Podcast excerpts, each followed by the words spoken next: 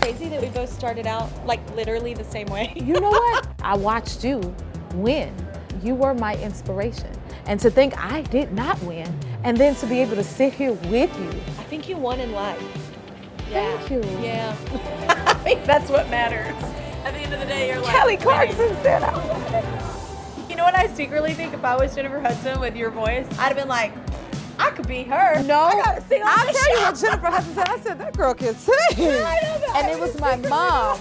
She was watching it, and she was like, "Jenny, I think you should go for the show." And when you won, I was like on my knees, like, oh my "God!" And I, I was was crying. living it. I was crying with you. I cry. I cry so much. Yes. I always say to like my team on this show, it's what you do with that opportunity. Yes. We are both given an opportunity and a door, and I feel like everyone's given that in their career, regardless of how you come in it. Oh my God. It's what I you do always with it. say, if you give me the opportunity, I will make it work. We are the same. Oh my God. Yeah. We come with a bonus, an extra cushion to be able to say, I know you're nervous.